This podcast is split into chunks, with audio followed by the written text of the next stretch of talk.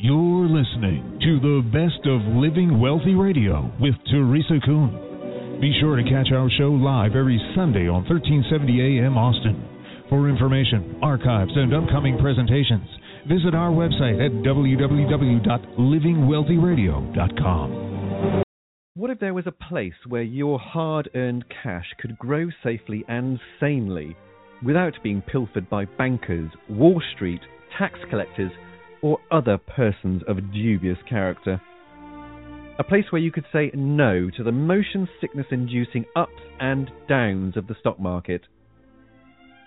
Where you didn't have to grovel on your hands and knees every time you wanted to borrow money from some tight-fisted banker who collects all your private data and then turns you down. Such a world sounds too good to be true, doesn't it? Well, it isn't. All you need to do is call toll-free right now and ask for your Living Wealthy Financial Information Packet.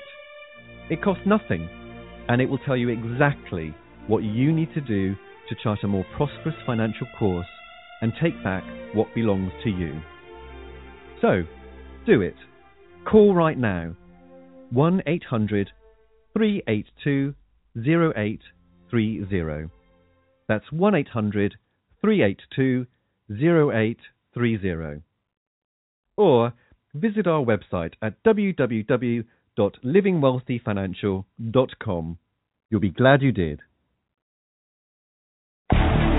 This presentation is for educational and informational purposes only. The info being presented does not consider your particular financial objectives or situation and does not make personalized recommendations. This material is not intended to replace the advice of a qualified tax advisor or legal counsel or other professional, and you should not use the information in place of a personal consultation regarding your specific situation or needs prior to taking any action based on this information. We believe the info provided is reliable, but we do not guarantee its accuracy, timeliness, or completeness.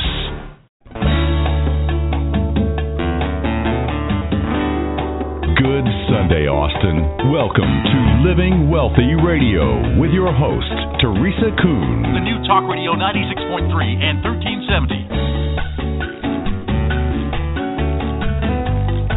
We are live in studio with Dean Rotbart, a successful entrepreneur, award-winning journalist, a Tier 1 public relations consultant, and frequent public speaker. Welcome to Living Wealthy Radio, Dane. Thanks for reading my official bio. I couldn't have written it better myself. Well, that's why you do it. That's why I did that. Yep, exactly. Well, thanks, that. Teresa. It's great to be here with you. Thank you. You've got a really interesting background, and I'm very excited to have you here in Austin with us for many reasons. But one reason is your background as an investigative award-winning journalist, an insider in Wall Street. That's right. And you've got an opinion on Bank on Yourself. Well, let me back it up just a little bit. Sure. To tell you how I came to having an informed opinion on Bank on Yourself. I spent 7+ years as a staff reporter and columnist with the Wall Street Journal. Mm-hmm. 2+ of those years writing the paper's sort of insiders, investors column called Heard on the Street. Mm-hmm. And really, writing the Heard on the Street column is an exercise in cynicism. You basically take everything with a grain of salt and assume that everything is not what it appears to be. Mm-hmm. Until proven otherwise. And part of the reason that I won a number of journalism awards and was nominated for others, including the Pulitzer Prize, was just being skeptical, being a skeptical person. And in fact, I had not heard about Bank on Yourself or the concept behind it, which is this dividend-paying whole life insurance policy, mm-hmm. and the method you can use to use it as a savings tool, until some people who knew the founder, Pamela Yellen, approached me and asked me to kick the tires. They basically said, Dean, would you use your investigative training and see what you can turn up on Bank on Yourself in terms of seeing what's wrong with it? Were these prospective clients? Were these prospective? No, these were just some people who actually work with Pamela who were saying, look, we would like to find somebody who is objective, who is represents the kind of instincts that financial journalists and reporters have, and ask them to investigate us as though they were doing it for the Wall Street Journal or the New York Times or whatever, and just, you know, no holds barred. Go after us and let us see what it is that you can uncover about us. Love it. And so that's really how I came to be introduced to the Bank on Yourself concept. Like I said, to me, it was something I was not familiar with. I've spent, it's about a year now, investigating Bank on Yourself. And although I could write some great stories about how it works and why it's a smart savings tool for millions of Americans, so far I haven't found any smoking guns.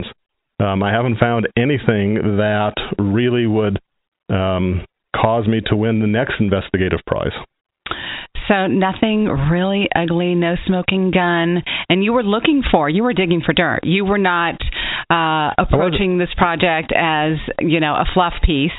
Nobody paid you to give a good opinion or a biased opinion. They were looking for look for dirt, look for the truth, look for what exactly is going on with Bank on Yourself. Well, that was the, Teresa, at least that was the original assignment. Mm-hmm. And as I have gone along, and I would say as I have continued to come up empty-handed when it comes to having a good reason not to recommend Bank on Yourself, I really have become much more of a non-objective proponent of Bank on Yourself as a incredible financial tool for the right kind of people. So you've become an advocate, and you're actually working on a project with Pamela Yellen. Is that correct? The project that I'm working on is as a journalist, as a editor, as a writer, trying to both explain the specifics of Bank on Yourself as a financial services tool, but also embracing what I would say is maybe the much larger audience for Bank on Yourself, and that's interpreting the meaning of Bank on Yourself as being self-reliant. And I'm a person who, long before I ever heard of the whole life dividend-paying insurance method of saving money, earning money, financing, I've been a lifelong advocate of self-reliance, and that is taking charge of your own life. And that, as does your show, I mean, that can apply to health, that can apply to career, to relationships, to education. And so we will be launching shortly a subscription-based website called Bank on Yourself Nation, the idea being that we are a nation founded in the concepts, our founding fathers, of self-reliance. And it will be a website that embodies many of the basic tenets of self-reliance that cause people to like Bank on Yourself related insurance products as a financial tool, but we will look at it more broadly and talk about how you can take charge of your health and how you can take charge of your career. So it will be Bank on Yourself Nation. It will be at bankonyourselfnation.com, and I'm going to be the managing editor of that, largely responsible for the editorial quality and content of that site. Fantastic. So yeah, welcome to the team. Well, thank you. Yeah. Thank you. So you crossed over to the dark side as from probably being an insider in Wall Street to being an advocate of whole life insurance. Well, it is certainly a culture shock.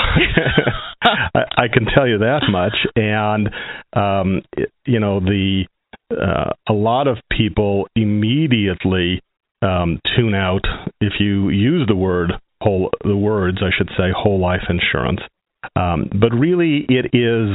I think it's more intelligent to say it's a savvy financial services tool. Something listeners can use and in an intelligently applied manner to give them some incredible results, which frankly, you can't find on Wall Street.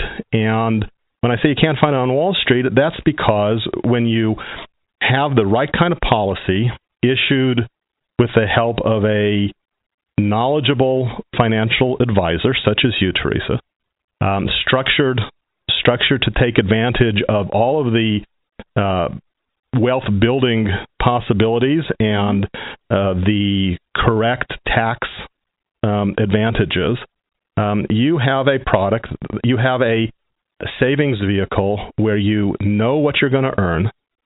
It's going to grow. It over time will grow amazingly. And you can basically wave goodbye to the sort of horse race, breathless, hour by hour, day by day roller coaster ride that most Americans think is the only way to build wealth in this country. So why is it that most Americans think that is the only way to grow wealth, that they must chase risk in order to grow wealthy, and that Wall Street is the only place that's got the answers for them? Why is that? You know, it's, I don't want to be glib, but it is kind of like, why is Las Vegas so successful? I mean, it's Las Vegas is an amazing industry when the vast majority of people who go to Las Vegas come back with less money in their pocket than they went, and they go back over and over again. Well, they do. They do. They don't learn the lesson of failure very easily. And Wall Street, in its own way, has its own glittering neon lights, its own marketing, amazing marketing process that is not dissimilar to what Las Vegas has. And it has there's a huge amount of money to be made on Wall Street if you're an institution on Wall Street, if you are taking the money of investors and investing it and getting paid management fees and trading fees, et cetera, et cetera. And so I honestly, without disrespect to either, I honestly equate Wall Street and Las Vegas as being very similar in their appeal to the American public. And for some people, that's fine. I mean, there are people who, you know, first of all, there's a very small percentage of people, both on Wall. I'm talking about average people. I'm not talking about Warren Buffett people. Right. I'm just talking about the type Middle of people American. Who might be listening to this radio show. There's a very small percentage of those people who get what is promised or even more. The vast majority of people on Wall Street, like the vast majority of people in Las Vegas, don't. There's a difference. When you go to Las Vegas, I love Las Vegas. I don't gamble there, but I love Las Vegas. You get shows, you get lights, you get the entertainment. When you go to Wall Street, you don't quite get the same performance. Wayne Newton doesn't sing on the corner of Wall and Broad on a regular basis, but it is in some ways for some people it's also kind of a form of financial entertainment. They like watching CNBC. They'll tune in to Jim Cramer, who I know and like, to his show Mad Money on CNBC, and they kind of like the theatrics of Wall Street. But there's a big difference, and the big difference is, and that's kind of the concept again behind Bank on Yourself Nation, that there's a whole nation of people out there that actually don't.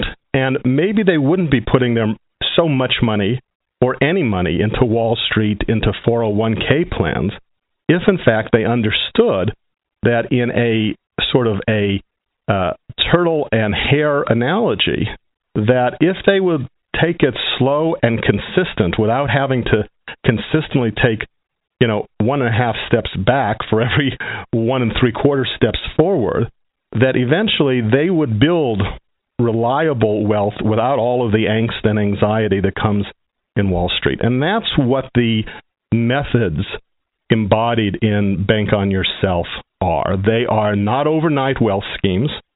So if you want to go to Wall Street and put all your money on the number 7 and spin the roulette wheel, then this is not the type of thing. But if slow and steady, with a predictable, very positive, compared to Wall Street, a very positive outcome, is more to your liking, then so is Bank on Yourself.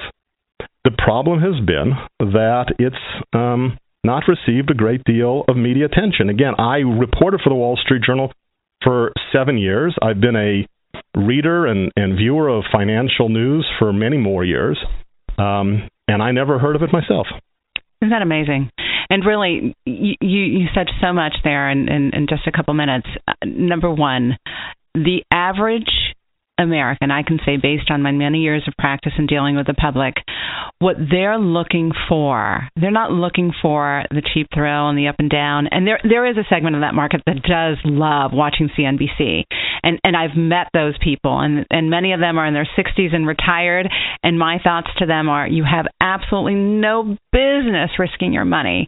And go out and get a hobby or get a part-time job or love on your grandkids. But don't sit and make your whole life, the rest of your life, in front of CNBC, because you're losing your hard-earned money, right? Yeah, and also, Teresa, I would say to you that there's another segment of the population who actually hates the volatility, but still sits every day in front of CNBC trying to figure out what to do about their money because they didn't realize they had any choice. And those are my clients. That's right. Those are my clients who find out about Bank on Yourself and say, oh my gosh, I wish I had started this when I was in my 20s.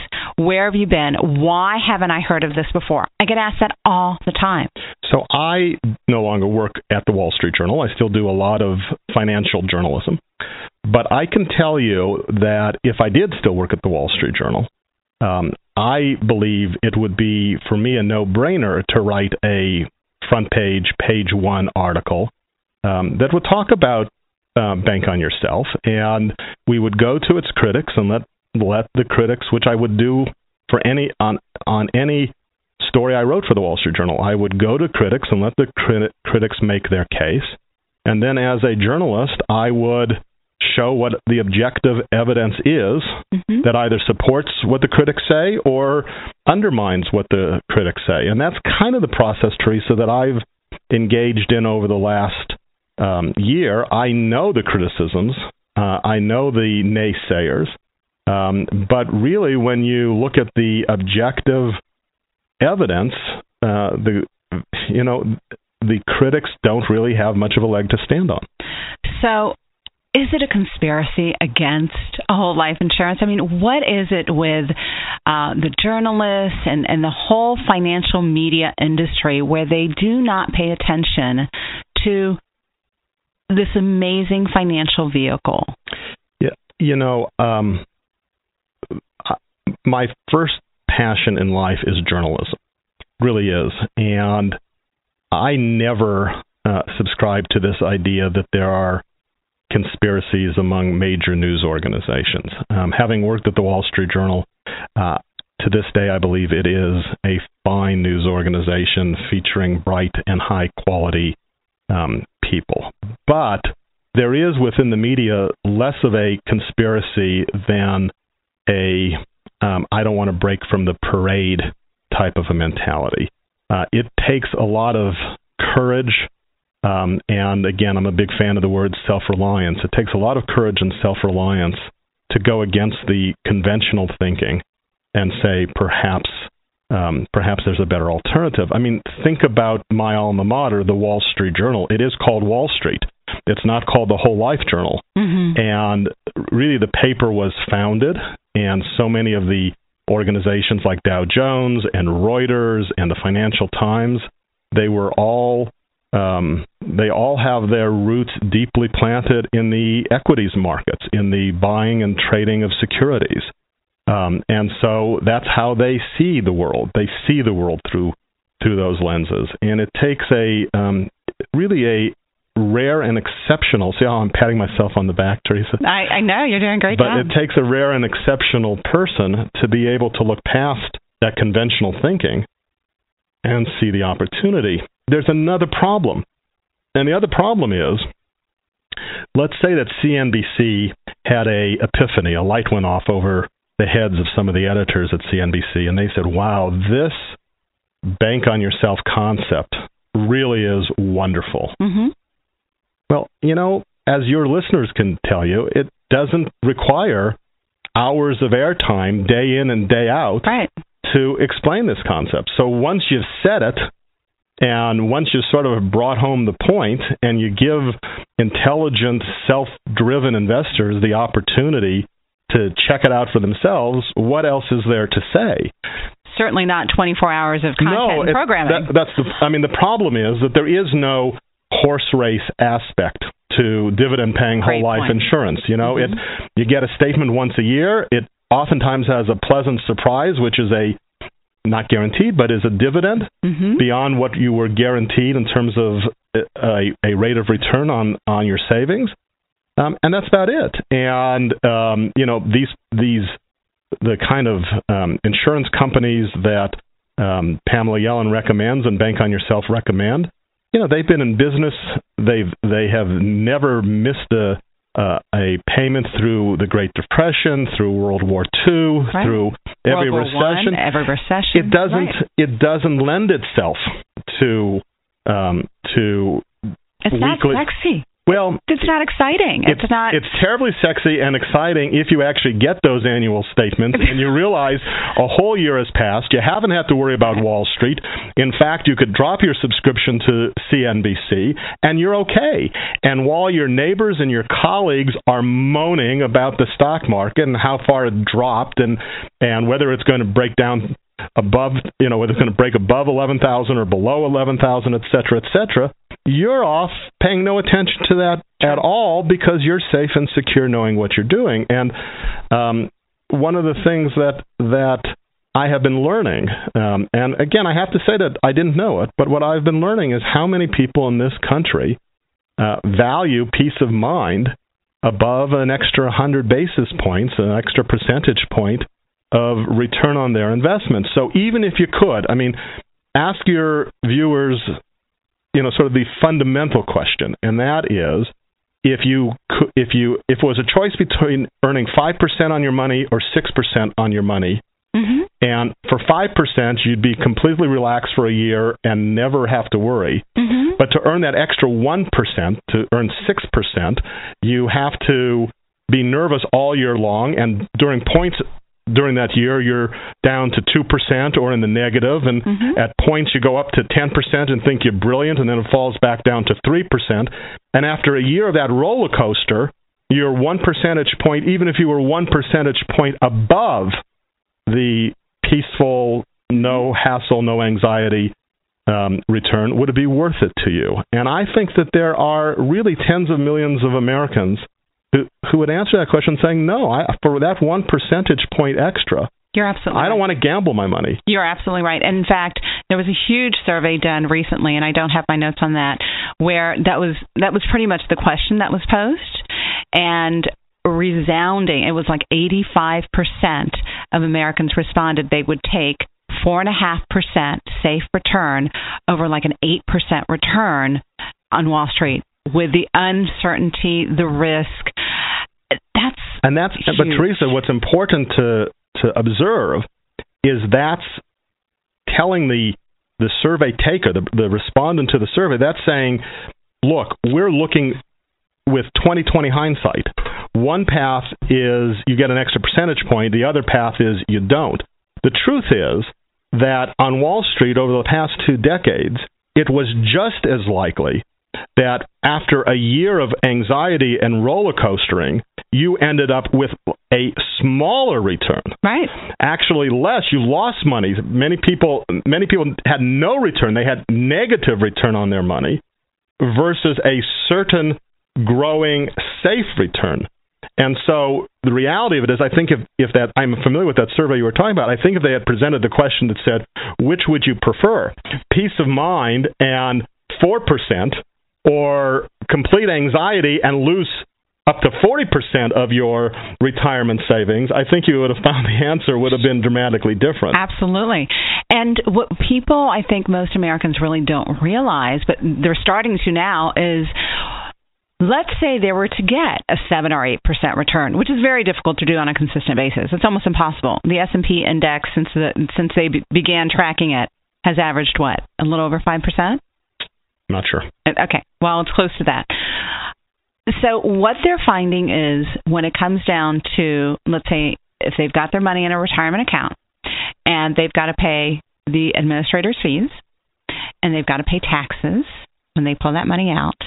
And they have to account for inflation. Especially even though we're in low inflationary times now, historically we're not. Right. I mean, in other words, it's you don't measure inflation for a retirement fund over a 3-year or 5-year period. Correct.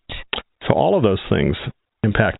You know, one of the things that I want to say, because if I listen to myself, Teresa, the journalist in me says, be careful. And I do feel that way. Be careful about unilaterally endorsing anything, because I'm a skeptic. I mean, I'm trained and experienced in being a skeptic. Mm-hmm. Well, I think it's okay for listeners to be skeptics too. I think you have to be skeptical about anything that promises a lot. In this case, again, I tell everybody you need to kick the tires. I think what I like about what I've seen in the Bank on Yourself system is that there is a network of authorized trained advisors who Correct. Are available to answer questions, mm-hmm. but you have to ask good questions, and you have to listen to the answers, mm-hmm. and then you have to make a choice on your own. And it probably is not, for a wide variety of reasons, right for everybody, but it is right for millions of Americans who right now are either unaware of it mm-hmm. or don't know enough about it to realize that compared to Wall Street, they'd be much better off in this program. So I don't want to give anything a blanket endorsement. Mm-hmm.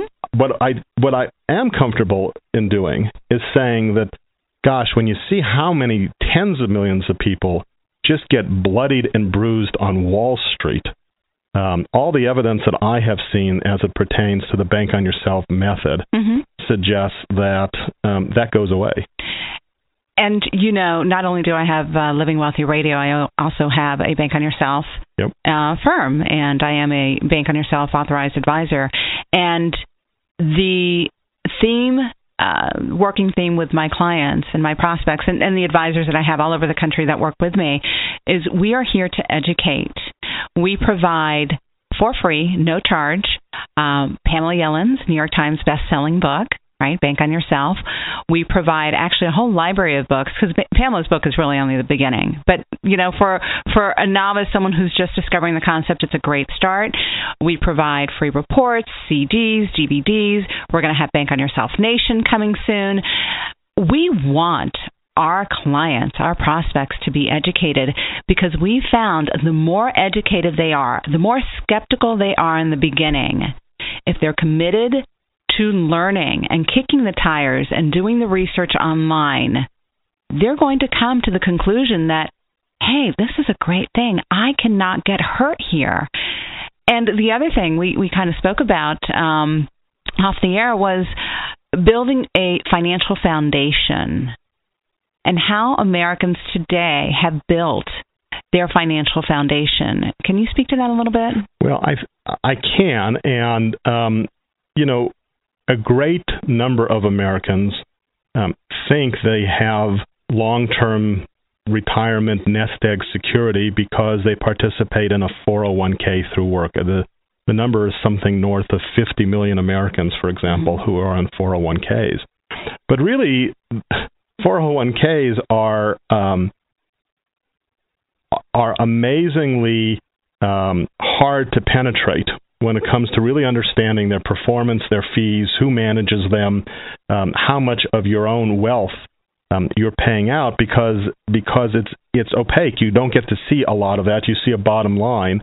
And most people are seduced by the idea of a employer match. So many people trust that their 401ks or other retirement plans will carry them through. And unfortunately, at times, such as in 2008, when we had mm-hmm. the most recent market crash and real estate prices were down, they wake up and they discover they've been saving their whole lifetime, and their portfolio has gone down maybe 40%, 35-40%.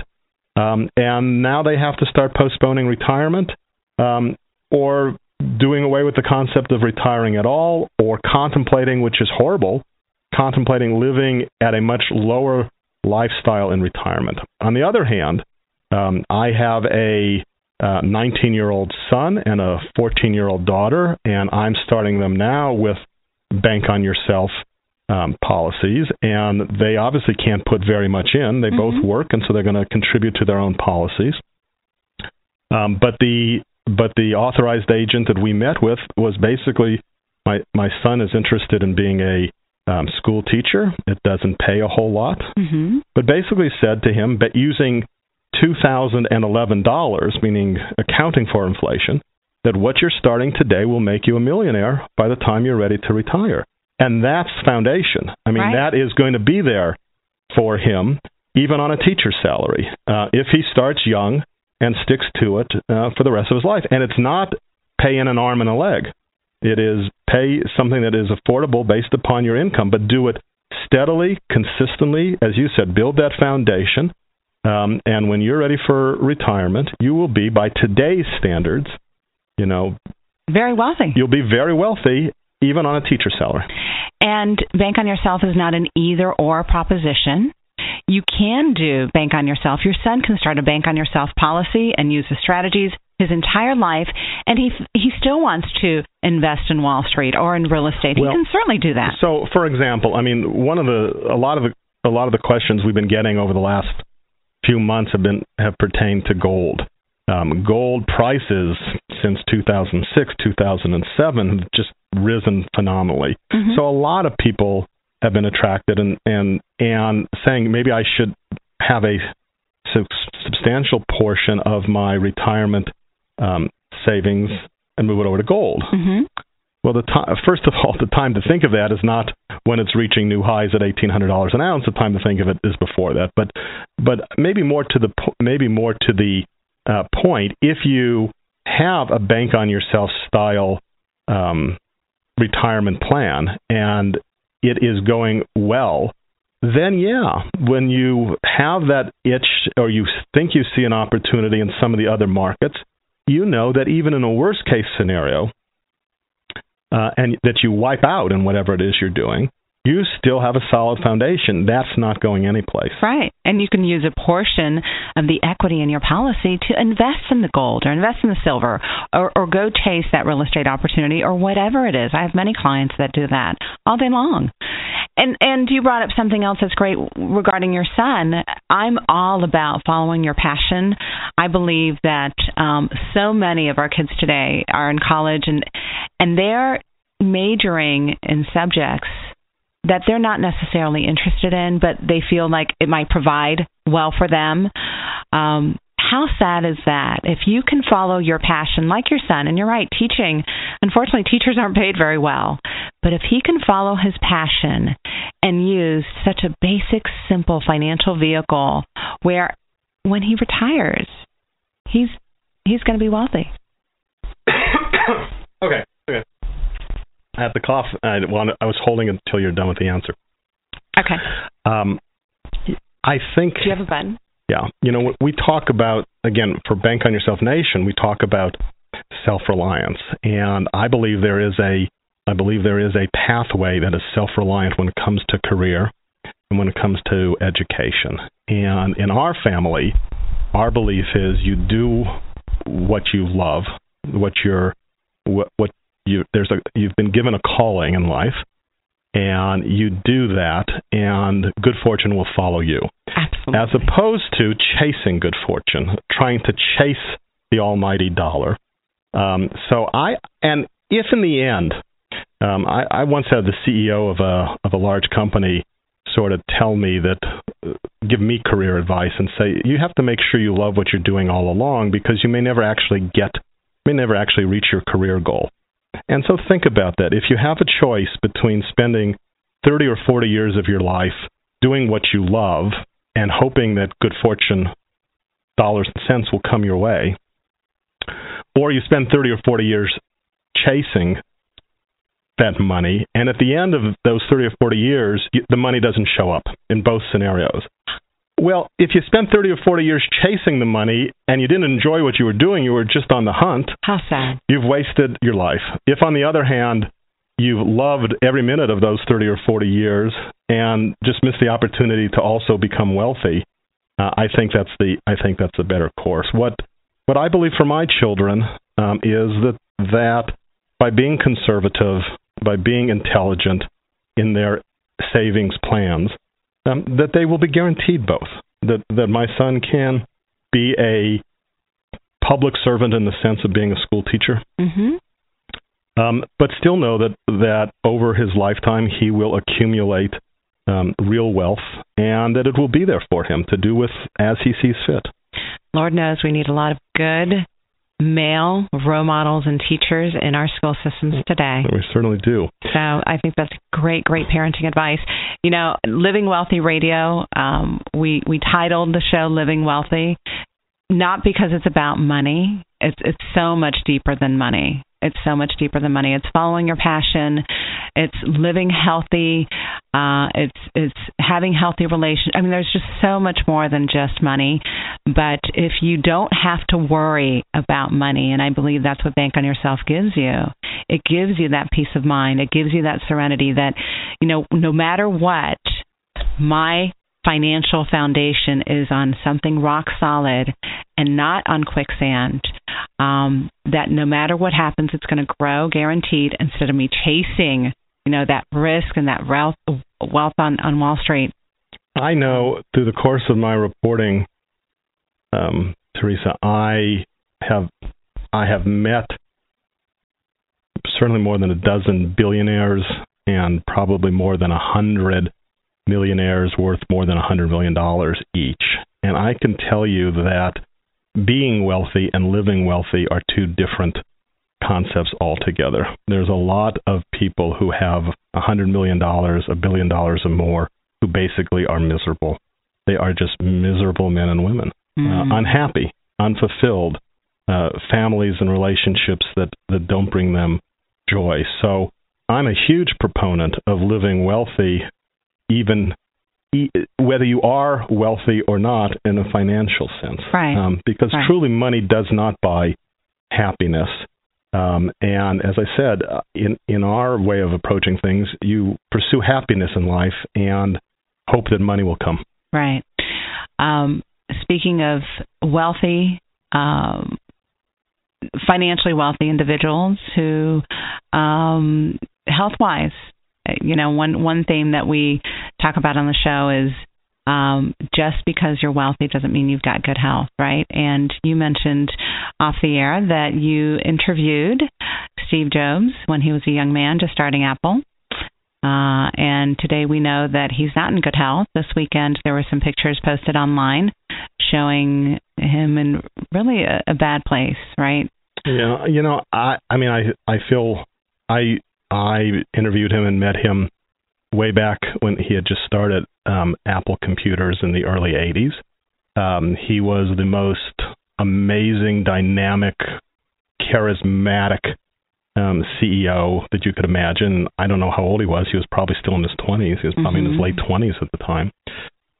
So I am obviously saddened to see that all, I mean, he's a very wealthy billionaire, and obviously all the money in the world can't repair your health if that's the way it is. That said, I think that he is a role model, not for how much he earned in life, but as somebody who did pursue dreams and who did, enrich us all with his creativity and inspiration. And that's the part that I look at with him and say, wow, that's terrific. You know, I don't envy people their money. Again, money doesn't buy you happiness. I do admire people who, with money or without money, are really able to, first and foremost, enjoy their own lives. And then secondly, enrich the world, whether it's one neighbor at a time, or in the case of Steve Jobs, you know, revolutionizing different consumer product sectors of the marketplace, which is really quite amazing.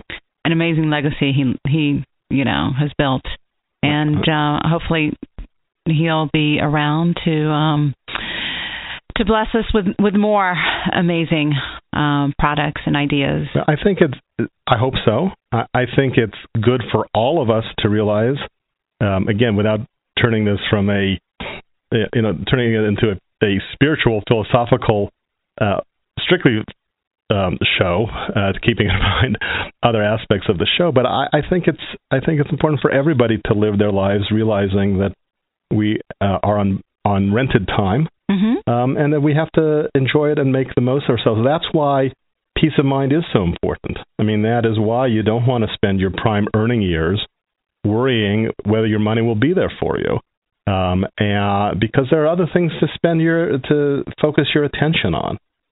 And what is your attention worth? Mm-hmm. And really, in the end, however we are led to meet our maker, whether it's through illness, through accident, or whatnot, how many of us are going to say, gosh darn, I wish I had earned another 200 basis points mm-hmm. on my investments? I don't think that's what happens at the end of life.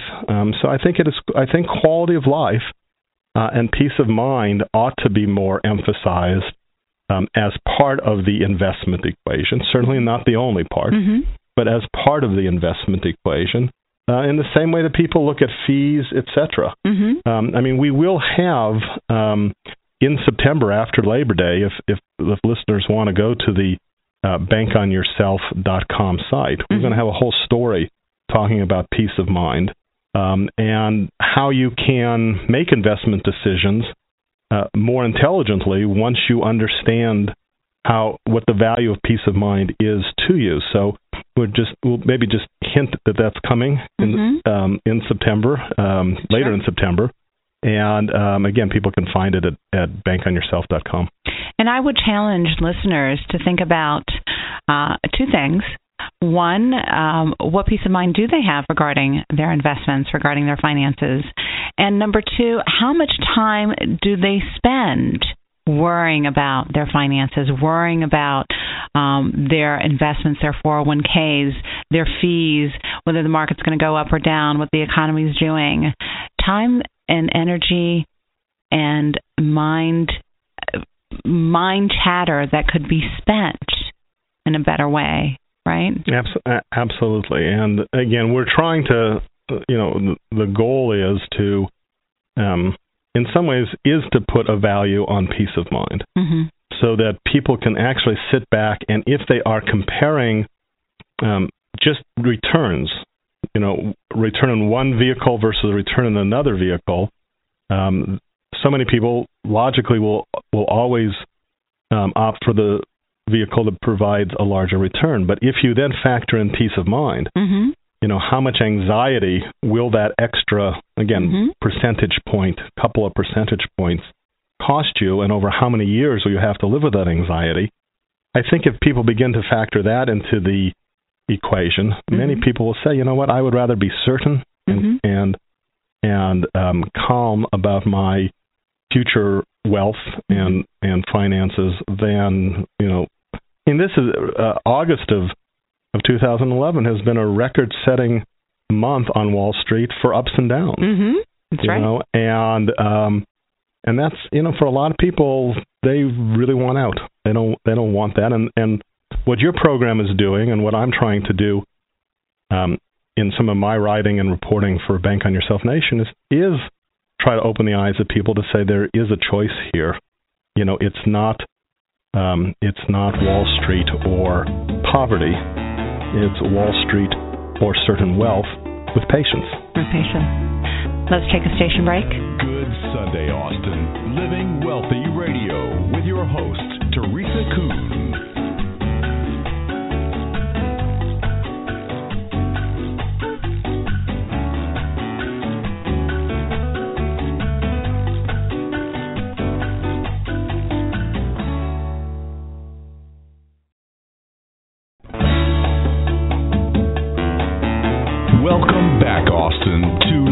Wealthy Radio with Teresa Kuhn. The new Talk Radio 96.3 and 1370. So, Dean, let's chat a little bit about one of the really neat features of Bank on Yourself. We've talked about using Bank on Yourself as an alternative way of growing wealth, which I believe is foundational. Completely every individual, family, business owner, every man, woman, child, in my opinion, needs a Bank on Yourself policy. Needs to be using Bank on Yourself as a financial strategy for wealth building. But one of the really cool strategies and benefits of using Bank on Yourself is the ability to borrow money from yourself, from your policy. And I know you've been doing a lot of writing lately on that. What can you say? Yeah, I think it's one of the more attractive features of enrolling in the Bank on Yourself system. And let me just give you, first of all, the alternative background to that. In this country, we have something on the order, and the number's off the top of my head, but something like $12 trillion of consumer debt. That's basically credit cards and home equity loans. And consumer spending represents roughly 3/4 of the gross domestic product. Basically, all of the product and services in America goes towards consumers. Well, consumers have gotten, over the last few years, incredibly gun-shy about continuing to tack on more debt on their MasterCard, Visa, American Express, and their home equity lines. And what I've examined and seen is that's one of the major, if not the major, drags on our economy right now. Mm-hmm. And that is consumers are reluctant to spend, and they're even more reluctant to borrow. And there's a lot of reasons, including which many consumers get gouged by interest rates. Mm-hmm. And, you know, God forbid they miss payments, that, you know, they get done and they get hassled by the credit card companies, their credit score gets dinged, and it's a real mess. All right. Against that backdrop, if you have a Bank on Yourself style policy and you have accumulated, and it can be, as I understand it, you might be able to tell me better, Teresa, than I know, but it can be maybe as few as 2 or 3 years of having participated in a plan, mm-hmm. You end up building equity in your a cash value in your policy. So it's comparing that to renting versus owning. You own a policy, unlike, say, term life insurance, but really you own nothing but the death benefit. But in a Bank on Yourself style policy, you both get the death benefit, you get the wealth creation and growth, and you build a cash value. And what an authorized advisor can help you do is it can help you take out a policy loan, where in essence you borrow money not from MasterCard, Visa, American Express, mm-hmm. or your home credit line, but you borrow money from your own policy. Mm-hmm. And while you're using that money for a capital expense, whatever you want, do whatever you want with it. The policy continues to grow, and if it pays a dividend, it pays a dividend, as though you had never taken that money out of your policy. Mm-hmm. And so as a result, I mean, that is, I think, both for individuals, a way that they can cut up their credit cards, and still, when they need to buy a car down the road, pay for college tuition, etc., have the funds to do that. And in the macro picture, it's one way to get this to jumpstart our economy again, which is to get people to start remodeling their homes and going on vacations and doing some of those things that they've stopped because the availability of credit through a Bank on Yourself style policy is so much different than when you go through a credit card company. The other thing is, it's your policy, it's your loan. You miss a payment, no one's going to come knocking at your door. Right. Your credit score is not going to get dinged. You can, you know, you need to consider with your advisor repaying it on a consistent basis. But if you have a tough month, tough couple of few months, there's elasticity built into those loans. There's no loan committee you have to go in front of. It's not like you have to go, on bended knee to a bank loan committee. So what also happens is a lot of small business owners take out Bank on Yourself style policies in their own names and lend their businesses mm-hmm. money, so that their businesses, it's so hard to get business credit these days, but it's easy. You don't have to, again, win the approval of any loan committee. If you had the foresight to establish mm-hmm. A Bank on Yourself style policy. You got it. You pick up the phone, you make a phone call, and like you said, there's no loan committee. You just say, you know, I'd like to borrow some money, and the question is, how much do you want, sir or madam? That's it. It's that easy. So we could put Ben Bernanke out of a job, and it would be really great if some politician listening to this would kick the tires all you want, but then stand up and declare publicly, hey, I know a way we can help get this economy of ours back on track. Let's get people into Bank on Yourself style policies, and then when they want to, they can start borrowing against those policies. It's not a It's not a free ATM. I mean, you're borrowing from yourself, and if you don't pay yourself back, you ultimately are diminished later on in life. Right. But it is a way. It's a very creative way. There are a lot of very creative things that you're able to do with a Bank on Yourself policy, whether you're a small business owner, if you have children headed towards college and you're looking for a way to finance college, if you want a second home, if you're planning for retirement. All of those things there are very creative, proven, safe, but I would also say non-conventional ways to finance all this stuff. You're not going to find this out from your securities firm broker or from your neighborhood banker. They have no incentive to open your eyes to these types of possibilities. That's correct. And you mentioned that when you do borrow money from your own policy, that your dividend, even though you've borrowed money out, the dividend continues, even though you've pulled money out of your policy.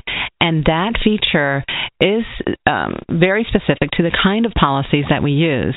And all the features and benefits we've talked about today on today's show, they really are specific to the type of policies that we design and the companies that we use. And so you definitely want to use an authorized Bank on Yourself advisor that knows how to design these policies properly. Every day I have clients that speak with me who show me their policies, and the first question they have is, is this designed correctly? And 99% of the time, it is not what we do. Yeah, I would emphasize that there are, it reminds me of the old commercials that Hertz Rent-A-Car used to do, and where they'd go to a rent-a-car company and they'd say, well, you're Hertz, and they'd say, well, not exactly. And I don't remember that, but it's sort of similar here. Right. I mean, not every, in fact, the authorized Bank on Yourself advisors are a real elite SEAL team of insurance agents, and your family insurance agent who maybe sold insurance to your parents and is now selling insurance to you, he or she may be just darling and a member of the extended family, but they're not a member of the SEAL team of authorized advisors. And if you're going to go into battle in the financial economy that we're in, you want a SEAL with you. And in this case, Teresa, you're one of the leading SEALs in the country, and some of your other colleagues who are. Make sure whoever you talk to that they are authorized by Bank on Yourself. That's right. And I love how you put it. That was great. But not only is it for the design, not only do you want it to be designed properly, but the kind of planning that we do is holistic. We take into consideration everything, right? Resources and objectives. And it's also working with the policy after it's been designed and implemented. That's where the difference between, like if you and I bought the same exact car, drove it off the lot the same exact day, the way you drive it and the way I drive it is going to be completely different. If you're working with someone who understands Bank on Yourself, it will more than likely outperform. So I'll tell you what I think we should do, Teresa.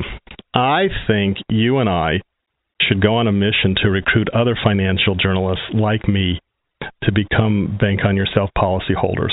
Bring it on. Right? Because the truth is, when I just sitting here listening to you and me talking about this, I realize, how much this would benefit a lot of financial journalists. And so particularly if any financial journalists are listening, give Teresa a call. Well, the radio show is online, livingwealthyradio.com, right? They could check us out there.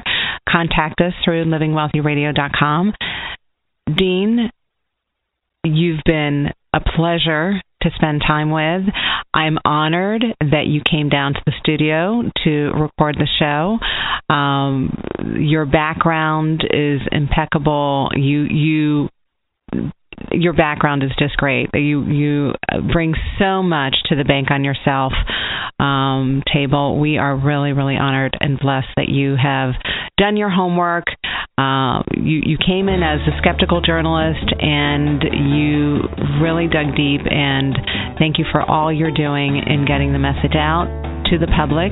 You are performing a very important public service, and you know how this is going to affect the lives, the financial lives of so many millions of people. So thank you so much for joining us here. My real pleasure. Thank you, Teresa. All right. You take care.